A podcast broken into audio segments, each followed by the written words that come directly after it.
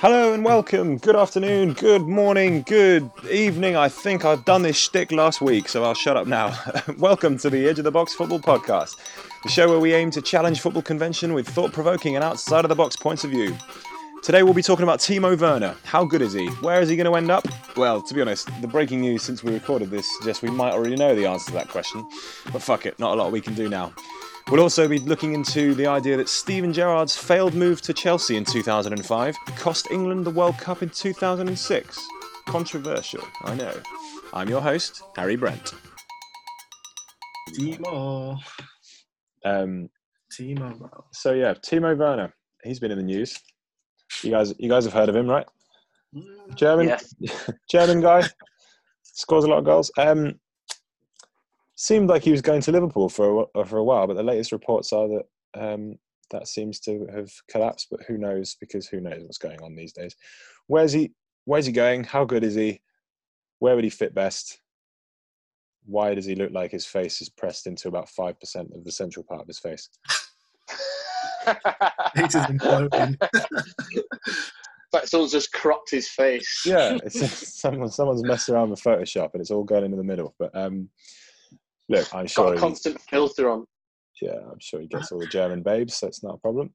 I've not seen a lot of him, but what I have seen, he he seems like a similar type of player to Jamie Vardy Right. in the sense of um, on the the shoulder of the last defender, likes to use his pace to get him behind.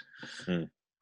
Um, I, I I don't know if I'm on the I'm on the hype. On the on the Timo train. I- No, I, I'm, yeah. I'm not on the hype. I don't know. I just I look and I think you're good, but I'm not blown away by him. I, I don't think he would necessarily add anything to the Liverpool squad apart from maybe depth, which obviously every team needs. But he's not getting Mm. ahead of any of the th- front three. Um, I can't see. I him feel like if you compare them. Sorry, Egby, go on, carry on. No, I was just saying I can't see him. In, I don't see him in Barcelona. I don't see him at Madrid. I feel there are other quality players ahead of him. Mm. Maybe Bayern. I don't know. That's I think he said he wouldn't go there, but who knows? I mean, They'll, they they'll probably, they'll probably who say that, knows? yeah. But yeah, I don't know. I don't. I'm not blown away by him. I I agree. I, I'm similar boat to you guys. I, I've I'm not. He's he's he's he's obviously demonstrated he's got a lot of Hmm. a lot of ability, but I've never I, again I've never been particularly blown away uh, blown away by by the stuff he does. Seeing him in the Champions League and stuff, um, you know, he gets a lot of he gets a lot of goals, but and he's got a lot lot of, lot of domestic goals and stuff. I I was really confused. I've so for, for a long time been confused as to why Liverpool want him so bad. Again, because of that thing. But surely they're selling somebody then, because certainly the, the hype around him, he's not going to come in to be on the bench. Mm, Um, I don't think he's as good as the other as their front three, Mm. but 100%. but surely he's not going to agree to being on the bench. In which case, is he a squad player? Mm. And plus, where would he fit? He's not a he's not a he doesn't not going to replace Firmino. He doesn't do Firmino's That's right. role. He's certainly not got the sort of ability to beat people that Mane and Salah have. So I was always a bit confused by that. It link. seems like you know how we're talking about um, quality players can pretty much adapt to any system. He seems like a type of player that can only play in a certain type of system, Yeah, yeah. and I don't feel that any of the top teams would play in a system that suits him. Arsenal.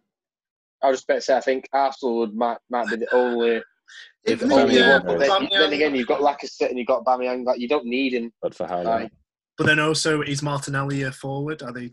Is he going to be a forward? Possibly, but you've got a lot of be, time. you've could time be in your hands stacked. for in that. that. I, I don't know what it is. I can't put my finger on it. I just look at him and think, yeah, you, you score goals, you've, you've got pace, but what sort of extra do you have? What Mm. extra something extra can you bring that's special? I mean, for me, for me personally, I think a lot of this hype's just like come out of nowhere in comparison to obviously you- you guys know how I feel about Haaland. Um, Yeah. I feel like Haaland is a more approachable player for clubs than uh, than, than, than Timo Werner. Um, I just like I, I just I don't understand where all this hype's come from. Like he's just having a good season. His his numbers are impressive. To be fair to him, like his you know I think he's got he's got over thirty goals this year, and it's not even finished Yeah. yet. Would you take um, him at Chelsea as? It's really difficult. I, I, probably would because because of the state of where we are, and I, I, don't have high hopes for Abraham. I don't really think he's the long term solution. I think he's fine to be our striker at the moment, but I don't really think he's got what it takes to. Once you've settled as a club, you don't to, see. It. Yeah, I don't really see. I, I don't really see Werner as as being a lot better than that, but but I can sort of. I could sort of see I could see them two playing in it, playing in a two. Again, we've mm. not really played that system, but Lampard's played about five systems this year, so we could, we could find one. Yeah. Um, I think he'd be in terms of in terms of where we are and in terms of where where we'd want to be. I think he could be quite a because we're not gonna we're not gonna be able to get the your your Mbappe's or your um, or even your Haalands at this rate um, in terms yeah, of in terms of people who are wanted by everybody. I, am still a bit skeptical on Haaland and not putting him in the same bracket as Mbappe, but I'm saying in terms of the, buying buying him from under the noses of other clubs, we're not going to be able to do that. But I think he's somebody that we could get have have as our sort of centre forward for a couple of years, and as we build, hopefully, build ourselves back up into a into a better club. But but again, similar sort of worries. I don't really see where he fits uh, unless we play a a um, like a sort of second striker ne- next to him. You know, mm. he's not a, he's not a winger. Mm. Um, so I yeah I, I, mean. Is he like a Rashford, like an inside forward? Or? Yeah, that's I mean that's the closest I can sort of sort of come to it. And you know, he, he's obviously he has got pace, but he's not is that sort of pace in behind as opposed to the pace to beat mm-hmm. somebody. Yeah. And, and yeah. I don't know how often that's going to happen yeah. in, in the system that we play. I think you're right. I think he's definitely a two up top type striker. Like I feel mm. like if you would have had like Lukaku, I think he would be a perfect partner for him. That sort of little and yeah. large combination mm. would have been great. I mean, I guess Tammy, you could do that with Tammy as well, but. Mm. You might be. A, I mean, you see the way that obviously Man City operate with one little striker, and, and it kind of works. I guess just because of the system they play, and everybody is able yeah. to to so Aguero replacement. Yeah. And then what about um, Jesus? Well, yeah. I mean, that's that uh, would be think, the one. I, I think Jesus should be the one he's been there long enough. I think he's kind of sold the dream that once Aguero goes, he's going to be the, the main front man. And you can tell he's like from when we first got him, he's matured so much as a player and he's more tactically aware. Because when he first got there, he was so you know flashy. Like, look at me, I could do this, blah blah. Like you mm. could tell he had all that excitement, but he wasn't playing the system, and you know he got punished a few times because you know he got put on the bench. Yeah, um, because he weren't playing the, the system that um, Guardiola wanted, and I just think that when the time comes when Aguero does leave, I think that Jesus will be more than capable to step up. He'll have the experience of obviously in the Premier League, and then also the experience of working alongside uh, the team and the tactics of Guardiola. Um, and not only that, he's you know he showed dedication as well. So I think eventually that will pay off. Um, I don't, I can't see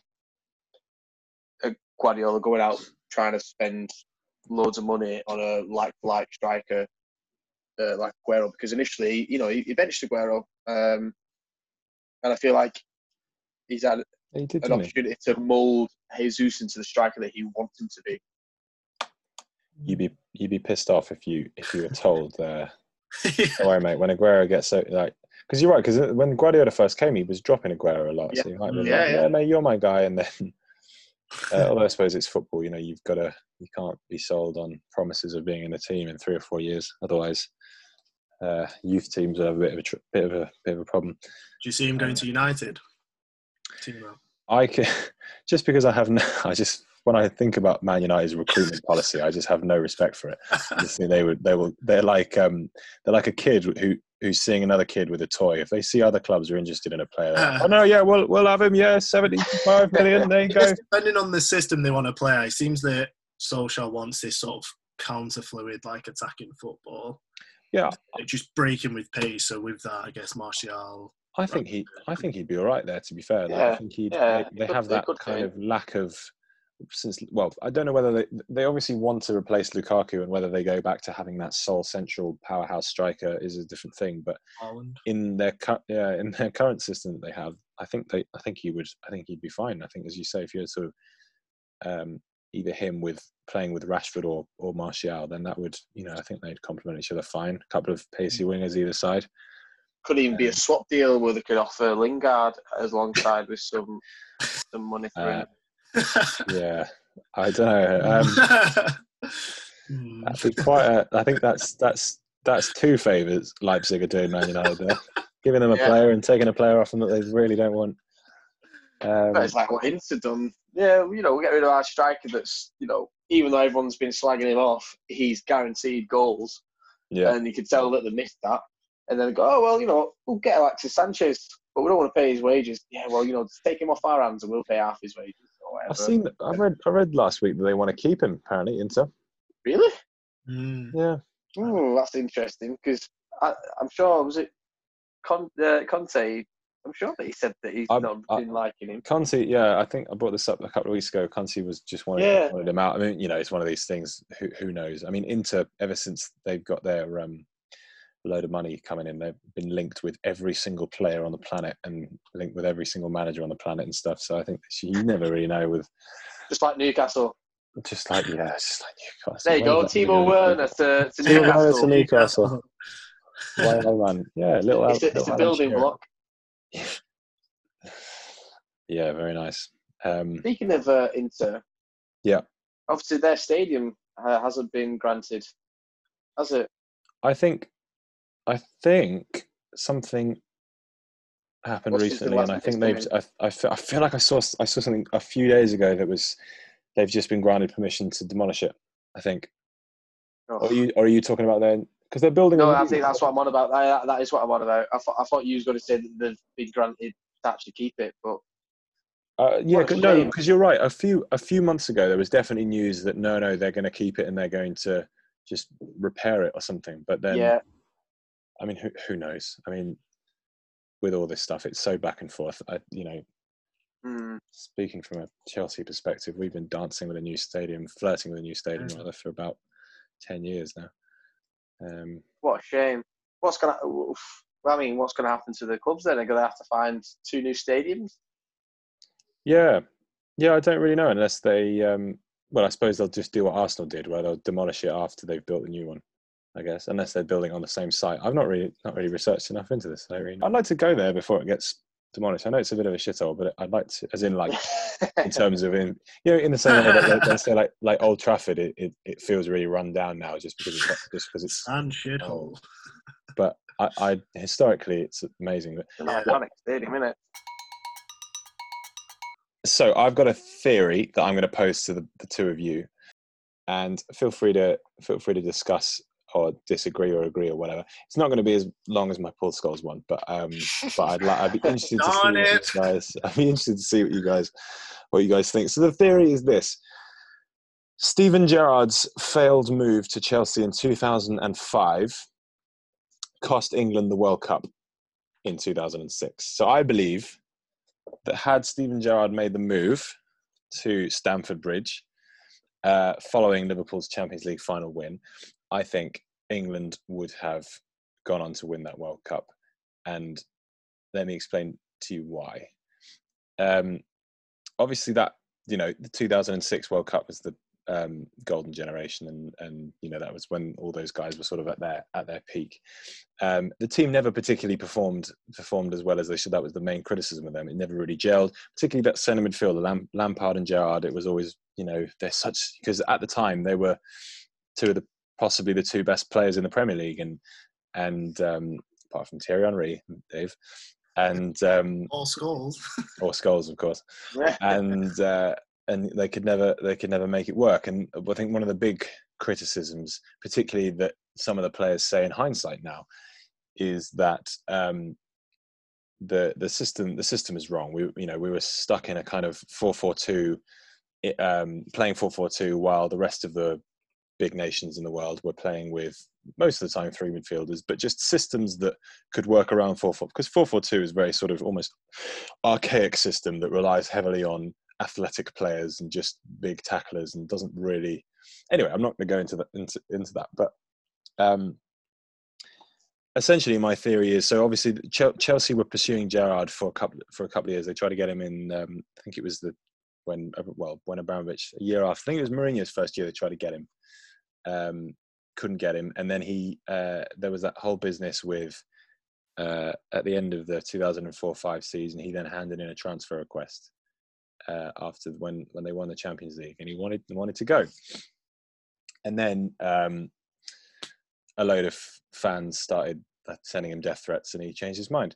Um, so, or because he loves the club, whichever, whichever, whichever version of that story you want to believe. Anyway, I I just believe that the thing that, that all the, all that was needed to change England into uh, into having an absolutely not just world class players, but an absolutely world class team was a was a system change because all the players players were there for it. If Gerrard had come to Chelsea, uh, there's no doubt in my because that that summer Chelsea signed Michael Essien instead of um, Gerrard. That was the that was the trade out, and the system that we played for that entire season was a midfield three of Lampard, Makelele, and Essien. So Lampard and Lampard and Essien alongside each other, Makelele just behind them. I'm convinced that had Gerrard joined that team instead of Essien and played in that midfield three, um, with Mac- with a holder just behind them, Eriksson, Sven Goran Eriksson would have looked at that and thought, how can I not play the exact same system? I've got two, I've got two, my two best centre midfielders are, are are playing like that for Chelsea. I'm going to do that as well, and I think a system change like that with one of either bring Paul Scholes back out of retirement or Michael Carrick or Owen Hargreaves uh, could have absolutely made that made that system work to the point where I think that would have that would have been in enough to to turn England into an absolute world beating team. Because I think the main issue was that centre midfield. You had you had Lampard and Gerrard playing in it playing in a team where uh, sorry playing playing in an England system where neither were really given license to go forward because there was nobody behind them they both wanted to go forward because they both played in played in club systems where they had license to do so because there was people behind them. But in the England team, they couldn't do it, so they were stifled going forward because they knew they couldn't go forward because uh, because the other one wasn't going to track back. But they were also you also meant because they're defending a little bit, you suddenly have a, a two centre midfielders who are not defensive midfielders trying to operate in that in that system, and again, you, you, see a lot of them say we were just outnumbered in all these big all these big games against all these big teams. Um, but um, but yeah, I, I I just think that with that small change of system, which would have been inspired if if Gerrard had moved to to, to Chelsea, we'd have we'd have had enough to win the World Cup. Who do you think Sven would have sacrificed up front then? Because he was playing 4 4 2. I think, yeah, that's that's the question. Um, I think he could have. It, the The argument would be Michael Owen because I think it was. I think that when that was his, um, he just moved back to Newcastle. I think at the at the start of that year, possibly the, that summer he'd moved. I'm trying to think, yeah, that summer he moved to Newcastle, and I think it was he was probably the one that you could look into in that team and go, he's probably a little bit past his absolute prime. Rooney's not necessarily a, a, a lone striker, but you could have you could have made it. You could you could I think you could have made it work quite quite simply.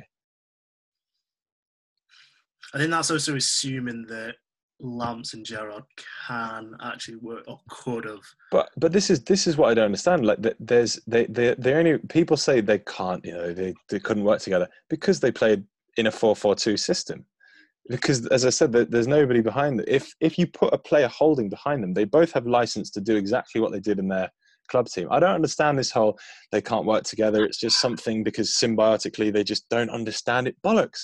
They're two absolute world class players. If you just put them in a system that allows them to do what they can do, of course they're going to be brilliant. It's like saying, oh, you know. Um, you put Messi, like someone suggesting Messi and Ronaldo couldn't couldn't work in the same system. Of course they bloody could. If you just if you just put the right pieces next to them, of course they could. There's no reason why no, world class players can't a, play. It's a stretch to go from they will like. It's fair, a fair point that yeah maybe they might be able to play together. Maybe Chelsea win the title, perhaps. But I don't know. I just feel like it's a bit of a huge jump to then go and they would have won well, yeah. So, so my my uh, to to sort of further extend it. I mean, I, I say this because I think that um, I look back at the 2006 World Cup, and unlike a lot of a lot of recent World Cups or a few World Cups prior to that, there I don't feel like there was a particularly absolute standout strong team there. I mean, there was a there was lots of teams like England who had a lot a lot of good players, um, you, uh, you, know, Portugal had a had an obviously they knocked us out. Had a had a pretty good team. Not you know not absolutely blockbuster team. Same same can be said of uh, France and Italy. Both had like sort of similar similar to England. A lot of a lot of a lot of big names, but again, they weren't like a super team. You look back on the the 2000 like the the France team that won the 2018 World Cup. Although they didn't actually perform, they didn't blow teams away. You look at you look at that team and go, they were those guys were the absolute best. Same with Germany in 2014. Same with Spain in 20, 2010. I think those last three World Cups, you can go. Those that that is a squad that is the best squad in the world. I'm not sure you, there, there was one standout from that tournament that you could say um, uh, had you know had had a team above the rest. And I think that because of that, because there wasn't this absolute world, you know, absolute dangerous world, world beating, world conquering team, I think you make that small change to to an England side. That's certainly enough to beat to beat to beat Portugal. I mean, we you know we lost very unlucky to lose to to Portugal. France France and Italy in the final uh, weren't that just weren't that strong. That you know this is a the France team had France had flipping Malouda in their in their team, but you know that's that's a think it was a, it was an aging squad, but I think still think it was a very good team, especially with Zidane. That I mean, he was the player of the tournament before, obviously. Yeah. But he could make the difference on his own. I feel Italy's team again was just defensively very very strong. So, you know, of course, with sorry to constantly no. go on. I'm not suggesting that um that we would have been, you know, been blowing blowing teams away or anything like that. I mean, obviously, knockout tournaments are very they're won on very small margins, and of course, you know, you, you just never know with with these sorts of things. But um, uh, uh yeah, I, I think um, I, I've I've been accused of like by colleagues of having a very sort of Premier League centric um, view on this, and sort of think presuming that the that the Premier League players are just better than than everybody else because um, that's all that's all we watch and I'm, I'm sure to an extent there's there's a case for that. But at the same time when you look back at that starting 11 that we had there's probably only paul robinson that isn't in the top three or four players of their position at that in the world in that um, in that tournament so, so I mean, Paul. We also forget we laugh at Paul Robinson now, but we also forget that Paul Robinson was for that sort of two years around 2004, five, six. He was unbelievable at Tottenham. He wasn't. Mm. He wasn't flipping um, Iker Casillas level, but he was. You know, he was. He was a very good player. Um, Gary Neville, again, not not mind blowing, but comfortably, a very, comfortably, probably one of the strongest right backs in that in that tournament. Um, John Terry and Rio Ferdinand, along and with Sol Campbell as as understudy. I mean, that's um, that's already three of the probably the three best centre backs in the Premier League at that time. Um, and surely at least two of them are getting into you know your your absolute top level, top five in the world. I mean, I can't think. I mean, again, it's all it's all about perspective. It's all about opinions. But I I think that'd be hard not to, not to argue. I mean, look at you know all the flipping FIFA World Teams of the Year that a lot of them got in. Ashley Cole, I think, is undisputedly possibly the best left back for that eight or nine or you know six or seven year period. Um, and then obviously you've got in, in midfield Lampard and Gerrard. I've already I've already talked about them. If Scholes wants to, if Scholes is tempted to come back in through this idea that you play four three three, then you've got Scholes as well. Um, David Beckham. Never played four three three prior. I mean, at least he didn't play then, obviously. But I, I don't know. I just don't see even like valid point that maybe, like I said, Gerrard goes. You play four three three. You do really well. You win the league. I don't. Yeah. I can't see Sven then going. You know what? Let me play four three three. I feel that he was. I don't know. I feel like he's just a four four two man. Yeah, yeah. He, was, he, was, he was very stuck in his way bit like old fashioned. That's obviously the the you know the, the the bit that could be the sticking point. But I, I just feel that at that time that that's where that's where your absolute um, arguably your two best your two best players are because this was this was a, this was one or two years probably before absolute peak Rooney. This is one or two years after peak Beckham and Owen.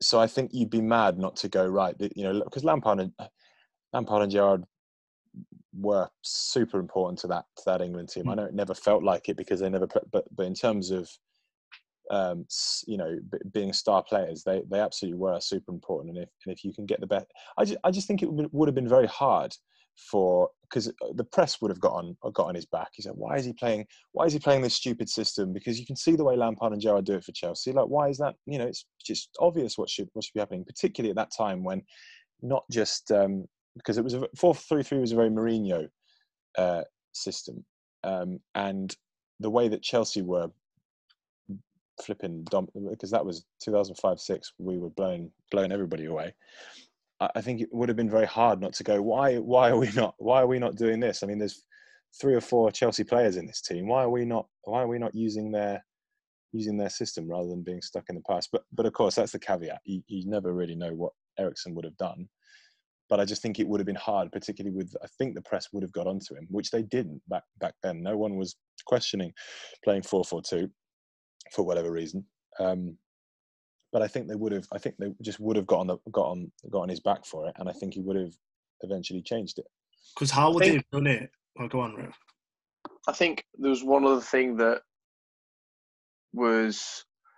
I'm not sure how recent it was, but uh, a lot of these players like Gary Neville, Gerrard, and you know the top, all the players played for the top four teams at the time.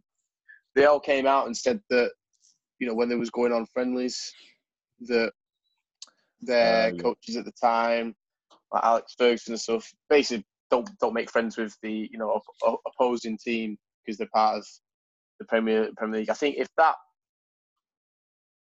like attitude wasn't around as much, because obviously it's not it's not it's not there as much now at all.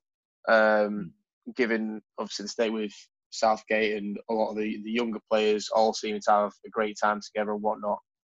I think if that attitude wasn't around, then I think that would have been a much bigger um, influence as well for the hmm. team to perform that a little bit better because having that in the back of the mind, like, yeah, I'm playing with Gerrard and yeah, I'm playing with Lampard, but I'm going to go back to Sir Alex Ferguson now and he's going to rip my head off because, mm. you know, that kind of thing. Because yeah. they, they all admitted it. They all they all admitted yeah. it. No, you're right. I, I, think that's that is a good point because I think um, a lot of them have said the England camp was very cliquey and uh, yeah, the Man United players didn't want to sit with the Chelsea players and the Chelsea players didn't want to sit with the Liverpool players and all that sort of stuff. Um, and yeah, and and, oh, and obviously that because we you know that gets talked about quite a lot, and I think is a fair point in the sense that with England um, because because they all play domestically, there isn't yeah. that sort of um, excitement that you're going back and you know if they if they all played abroad even if they were playing in the same even if they were playing in the same league abroad and right if they were rivals abroad i think there would definitely be that sense of we're all coming home and we're all we're all on this you know yeah. like it was i remember um one of the player one of the england players going uh, i think it might i think it was lampard on um possibly the same thing you watched josh uh saying that you know he would look at um I think it was Hernan Crespo or, or somebody. He, he was yeah. always really excited about playing for. Us. Go Argentina. home and see everybody. Yeah, and he was just like, and he was looking at it like, yeah, that's how that's how it should be. You should just be excited to be with your yeah. mates and be with your. You well, it's like it's like Sancho now. Yeah, and and like Sancho know, now, and you can you can definitely tell when he comes back, he's excited to see because obviously a lot of the people that he plays for in the England squad, he's either, you know, he's played alongside or he's played against in other youth um, you know academies and youth teams. So, mm. but I think I mean I, I think that's definitely definitely a factor. But but at the same time, I mean, for the sake of for the sake of that one tournament, I, am not sure whether that would have prevented any. You know, I think you know a winning a winning team and a cohesive team makes it enjoyable, regardless of, of these yeah. rivalries. I mean, oh, yeah, yeah, one thing they did say about the fact that they had this very cliquey cliquey um, atmosphere was they were all, I remember them a few of them were saying like we don't want to make this as our excuse like we, you know this this is obviously a, a factor that, that, that made a difference but but still there's you know there's no reason why because I, I think one of the reasons why we, we you know we get sort of so upset with this with with that team is because of the way they, they underperformed but even if even if they hadn't if, even if they continued to underperform but got to a final or got to a, even a semi-final it would have just changed our perception of of the team. I mean, take for example the France twenty. I was, was the France twenty eighteen team on on paper unbelievable. You know, no weaknesses in in, in, in barely any of their uh, positions. Did do you remember one game where they blew blew anybody away that that tournament? One really truly outstanding performance. The final. the final, yeah. I mean, the final they they they they were they were probably the. Uh, well, no, actually, no. I was going to say I remember the final. I because I, I went in went in it went into it rather supporting France because wanted revenge on those bloody Croats. Um, but I did it for you, Harry. but, yeah, I think France's first two goals were were from um, like a penalty that was a very dod, like a very soft penalty, and, and I think a free kick that was a very soft free kick. And then I found myself supporting Croatia. I don't know, um, just because of that. But no, I, I, my my point is that um, it wasn't a stellar performance. If if things had been different, if, if they'd have just got knocked out, uh, you know, which can happen in football, you can just get knocked out in one game in, in a quarter final. That that France team would be looked back on as what an absolute, you know, lost in the, the absolute through, you know, lost in the semi, uh, lost in the final of the Euros 2016, and now they lost in the quarterfinals or, or whatever in the World Cup absolute shocking. You know, what an absolute wasted generation. But all we're talking about here is two matches, and that and that team will forever be known as what an unbelievably amazing team, even though they didn't actually play that well. And I guess that's my point. If had had England made just what just a couple of little small tweaks, whether it be a system or something, even if everything hadn't gelled, even if there were still these cliques and these problems, and yeah. even if Eriksson had still taken uh, uh, Michael Carrick off and chucked Peter Crouch on for 4-4-2, I just feel like there wasn't enough strength in the other teams to stop that a, a slightly elevated England team from just winning three more matches. But with that same reasoning, wouldn't you have then said, well, they should have won it? If they got to the final against a team, a country that we don't think is as good, then we should have won it. So I feel that people would have been dissatisfied. So they would have been, they were dissatisfied by the actual sort of disappointing results that and that it didn't do well. I think if they mm. would have got to the final, people have been like, "How have you not won it with that team?" Yes and yes and no. I I feel like you're right. There obviously would. It depends what the expectation levels are. I mean, obviously the expectation levels were super high for that team. So I guess in a way you'd probably be right. There would be a lot of disappointment, particularly if we lost to a team that we felt we we really should be beating. Um, but at the same time, um, I think that I think had we got to the final, the nation would have been, as you've seen with 2018, the nation would have been so swept up in in the excitement of the run. I think you, the perception would would have quickly changed, and it would have been seen. It, you you guys remember how beloved the England team was two summers ago. But that's because there was no expectation. No one expected True, exactly. True. Well, they but, looked at that 2016 like you should at least be in the semis. But but, re- but regardless, I mean, we we we lost to a Croatia team that we were probably be- better than, and and still the reaction was, oh man, it doesn't matter, like that because we should have like come on Croatia, like apart yeah. from a few like Luka Modric, Rakitic, and you know, Kovacic was even on the bench. Like they're not as they're not as good as us, but they beat think, us and they were they were the better side. But I, th- I think, like, like I said, there wasn't any expectation, but I think it was just as a nation, we've seen an England team so together and mm. actually enjoying football and all, all kind of playing a certain style of football. Like there wasn't obviously there was lots of individuals um, back in you know 2006, uh, but we had obviously plenty of individuals like you know Sterling and Kane that you know could have stepped up, but they all played to a system. And I think as a nation of what we've seen with England, just oh, you know, because I, I I barely watched England after that 2006 because I just thought that's it. If we can't deliver with a squad like that, then there's no chance of us ever winning.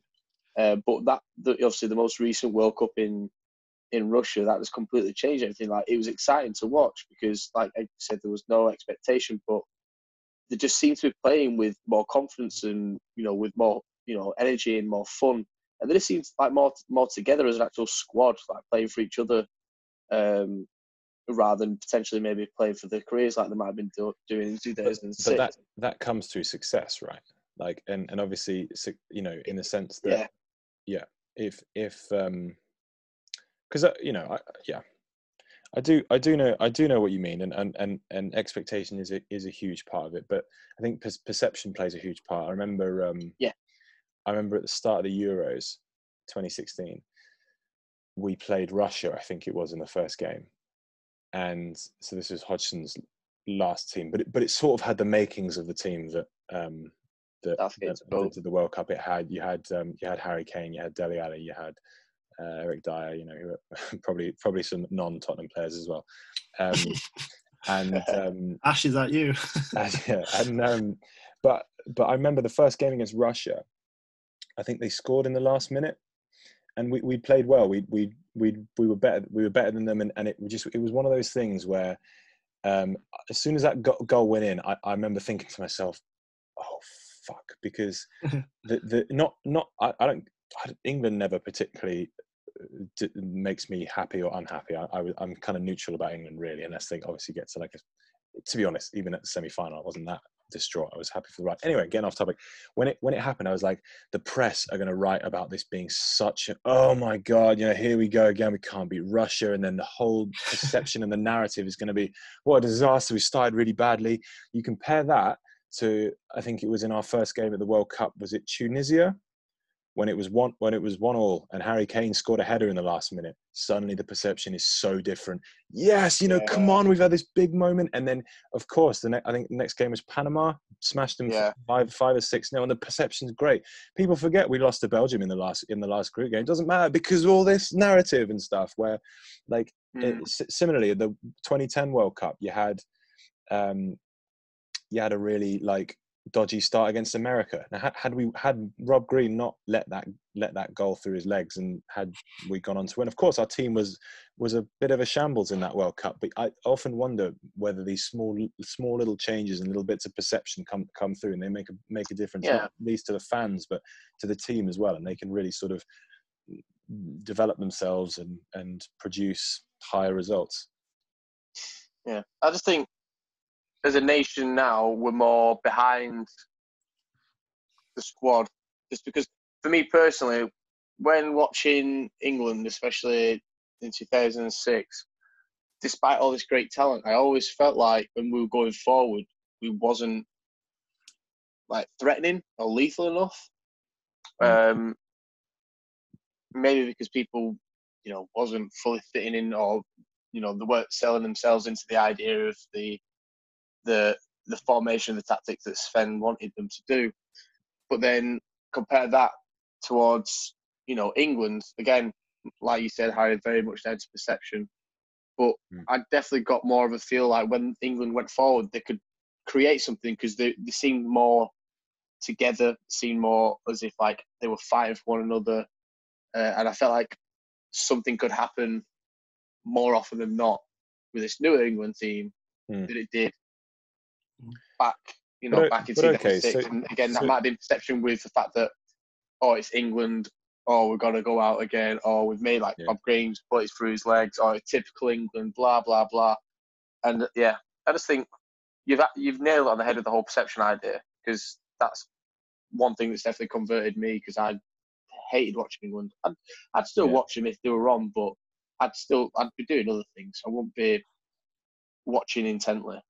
But let, let me pose this to you. So, do you think that um, Trent Alexander Arnold and Robertson and Firmino and Salah and Mane, do you think they all link up really well because they are just kind of, um, you know, they they're just they're just cohesive naturally and and and um, you know they just they're playing for each other and do you think it's because they like each other or do you think it's because the system that they play and the system that, and the the arrangements that Klopp puts around them that that sort of um, glues everything together and make and makes everything that they do um, enhanced. I think it's a mixture of the two. I think that Klopp's got his style of play in which he wants to, you know, implement in the matches. But I think he goes for these players that have the right attitude, and I think I th- no, I think I think that's sorry to cut you off. I think no, no, I'm- I'm just trying to think of how how to word this next bit. I think it's just. I think you, you definitely need a team that plays alongside one another and for each other, and they're all playing the same system that's been given by the manager. As soon as people aren't invested in either the tactics or invested in one another, then I feel like that that position that that player then plays becomes a weakness for the team. But Mm. with that as well, you've got a much longer period of time to make these connections and make you know these tactical uh, Mhm. decisions and work on these plays. Whereas obviously in tournaments, got a much shorter window in which you can get along with people, Mm. um, or, you know, or even implement these tactics. Um, so I can definitely see why why it's a lot harder for a, a, an England coach to implement these. Um, you know, I think I'd, say- definitely tactics are a lot harder to implement into a game. Uh, Yeah. You know, with a, with a national team, and I think that's most likely why Southgate was so hell bent on togetherness as a squad. Because if people are together, Mm. um, and you know, you, you see seeing that everyone's working alongside each other, everyone's enjoying themselves, and everyone's you know making these good relationships, and then taking that into a pitch.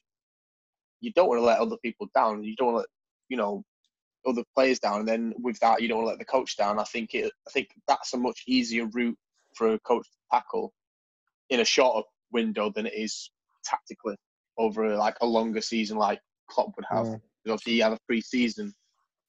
I think for me, it's um, to do with identity. I think Klopp specifically has an identity and a philosophy that I think the players have bought into.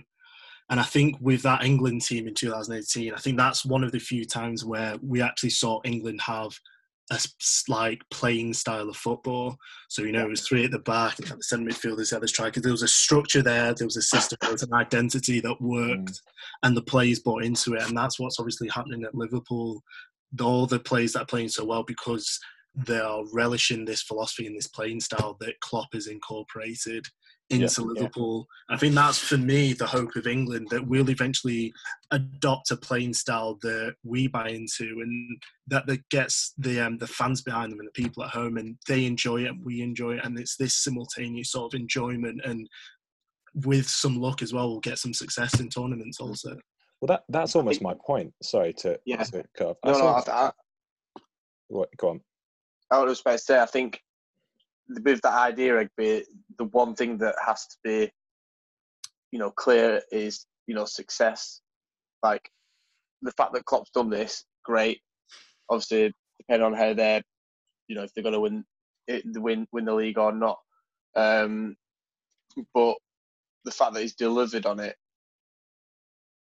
you know, it's it, it's fantastic. But I think in previous times, where especially for England, we've had all these managers with different philosophies and ideas, and Mm. players might have bought into it, but it's just it's it's just not brought any any success. So maybe that's you know maybe previous managers and you know older older generations generations of players that have you know like lurked about like Gerrard and Lampard, they might have a much more negative experience, and then that might reflect onto the younger um, players coming in and playing for the new you know the Mm. new manager, the new tactics and stuff. But I don't know if they they necessarily did buy into it, but maybe that um, sort of cliqueiness that we talked about didn't help. But now maybe because that cliqueiness isn't there and they generally seem to enjoy each other's company, Yeah. that's why there's a lot more synergy within the squad.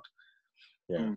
But my, uh, what I was going to say before, like your point about ha- lacking, you know, lacking an identity, needing an identity, and that obviously breeds uh, the fact that you, the, uh, the players wanting to play for the manager, wanting to play for each other, and blah blah blah. That's almost my point. So if if you know, we talk about the fact that England have never never had an identity. Perhaps that four three three system would have been their identity to adopt that to, to adopt that way of playing.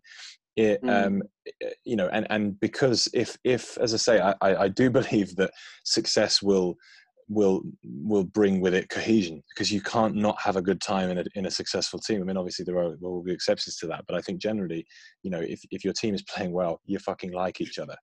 Um, and apart from Teddy Sheringham and Andy Cole, was it? They hated each other.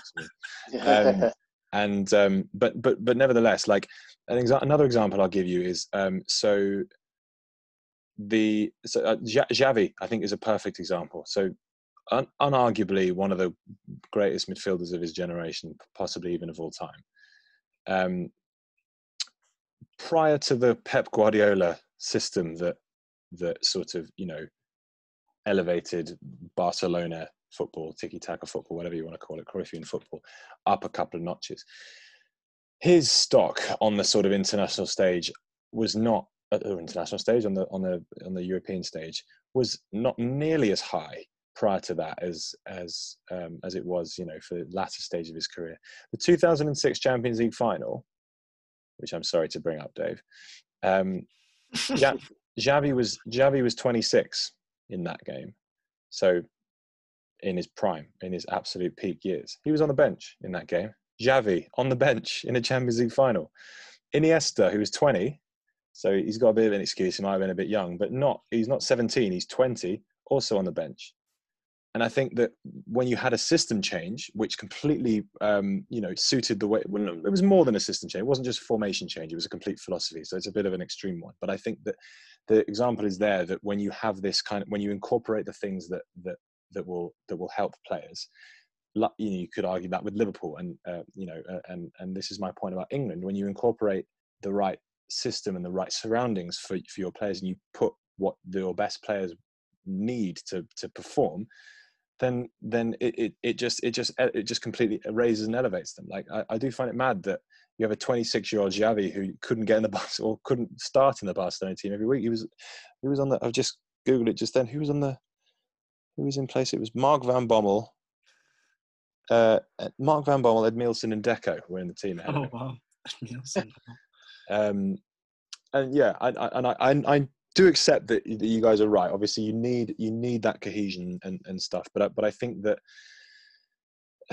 you know I, I do think that if if there were if this team, England team had a, had a lot of success and stuff. I mean, like I'll, I'll give you an example. So Spain, you know, you've seen how those guys, Real Madrid, Barcelona players, absolutely hate each other when they play each other. I don't believe for one second that they all sit at a at a little round, you know, Barcelona, Real Madrid, but you got Ramos next to Messi, oh, not Messi, Ramos next to Piqué, and Piqué next to, um, you know, whoever else. They like Casillas. I'm sure they were all. Real, I'm sure you had a Real Madrid table and a Barcelona table. The difference there was they they absolutely had their system, which was set up in in to play the same way as their best as their best players and their best teams. Hence why Spain win three. I mean, don't get me wrong, Spain had a unbelievable group of players when perhaps the rest of the world didn't. But I think that was the mistake England made. We we had a unbelievable group of players. Um, again, not necessarily the absolute pinnacle of, of the selection, but I think we also had a system which all all but all of most of those players played in.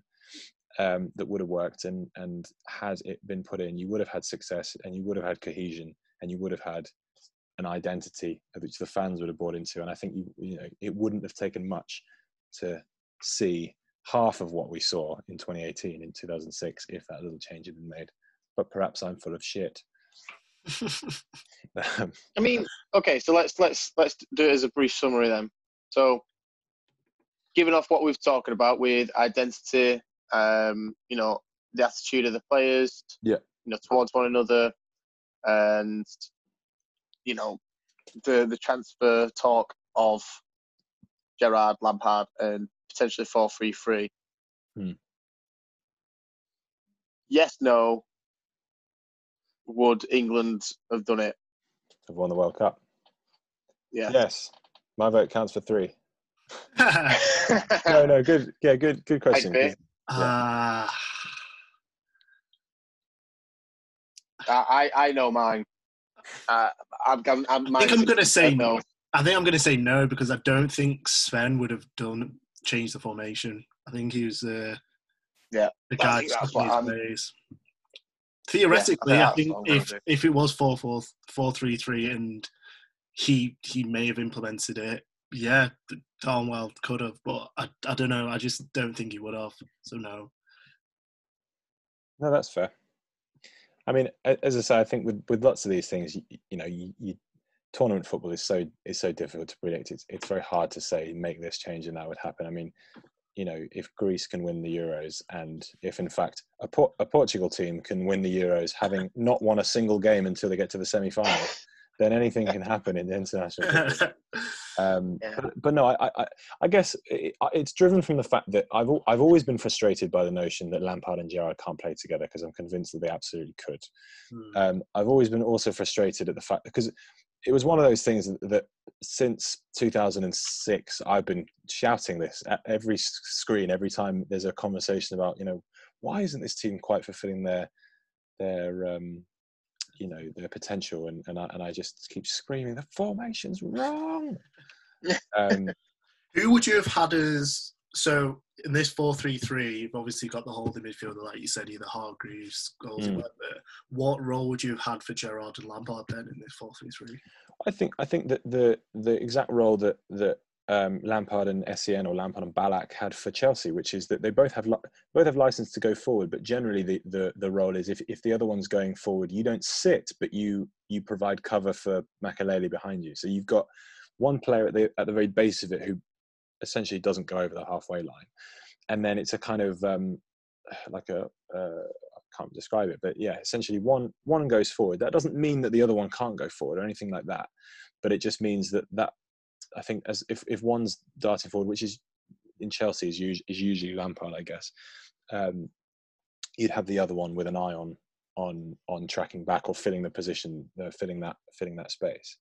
But I think um, I think you could allow them both to to do the roles that they do at, at their clubs if if there's if there's just somebody somebody behind them. Plus they're not because the, i guess the, the difficulty was because uh, because i guess they filled the similar spaces they they they might have got on each other's toes a bit but i think uh and and you could arguably say that that was why Ballack probably didn't show his greatest form for Chelsea prior to Bayern because again he basically had the same sort of thing. But I think compared to what we got, which was basically rather than having both players in their right position playing their right roles but maybe at like 90% capacity you had both players just completely not playing their position not playing their roles having to like if one went forward the other one had to drop otherwise what there's no midfield like it's, it was mad it was just Hmm. bizarre it was just how can someone get paid 100 grand a year or 100 grand a, not 100 grand a year 100 grand a week and not work that out is beyond me but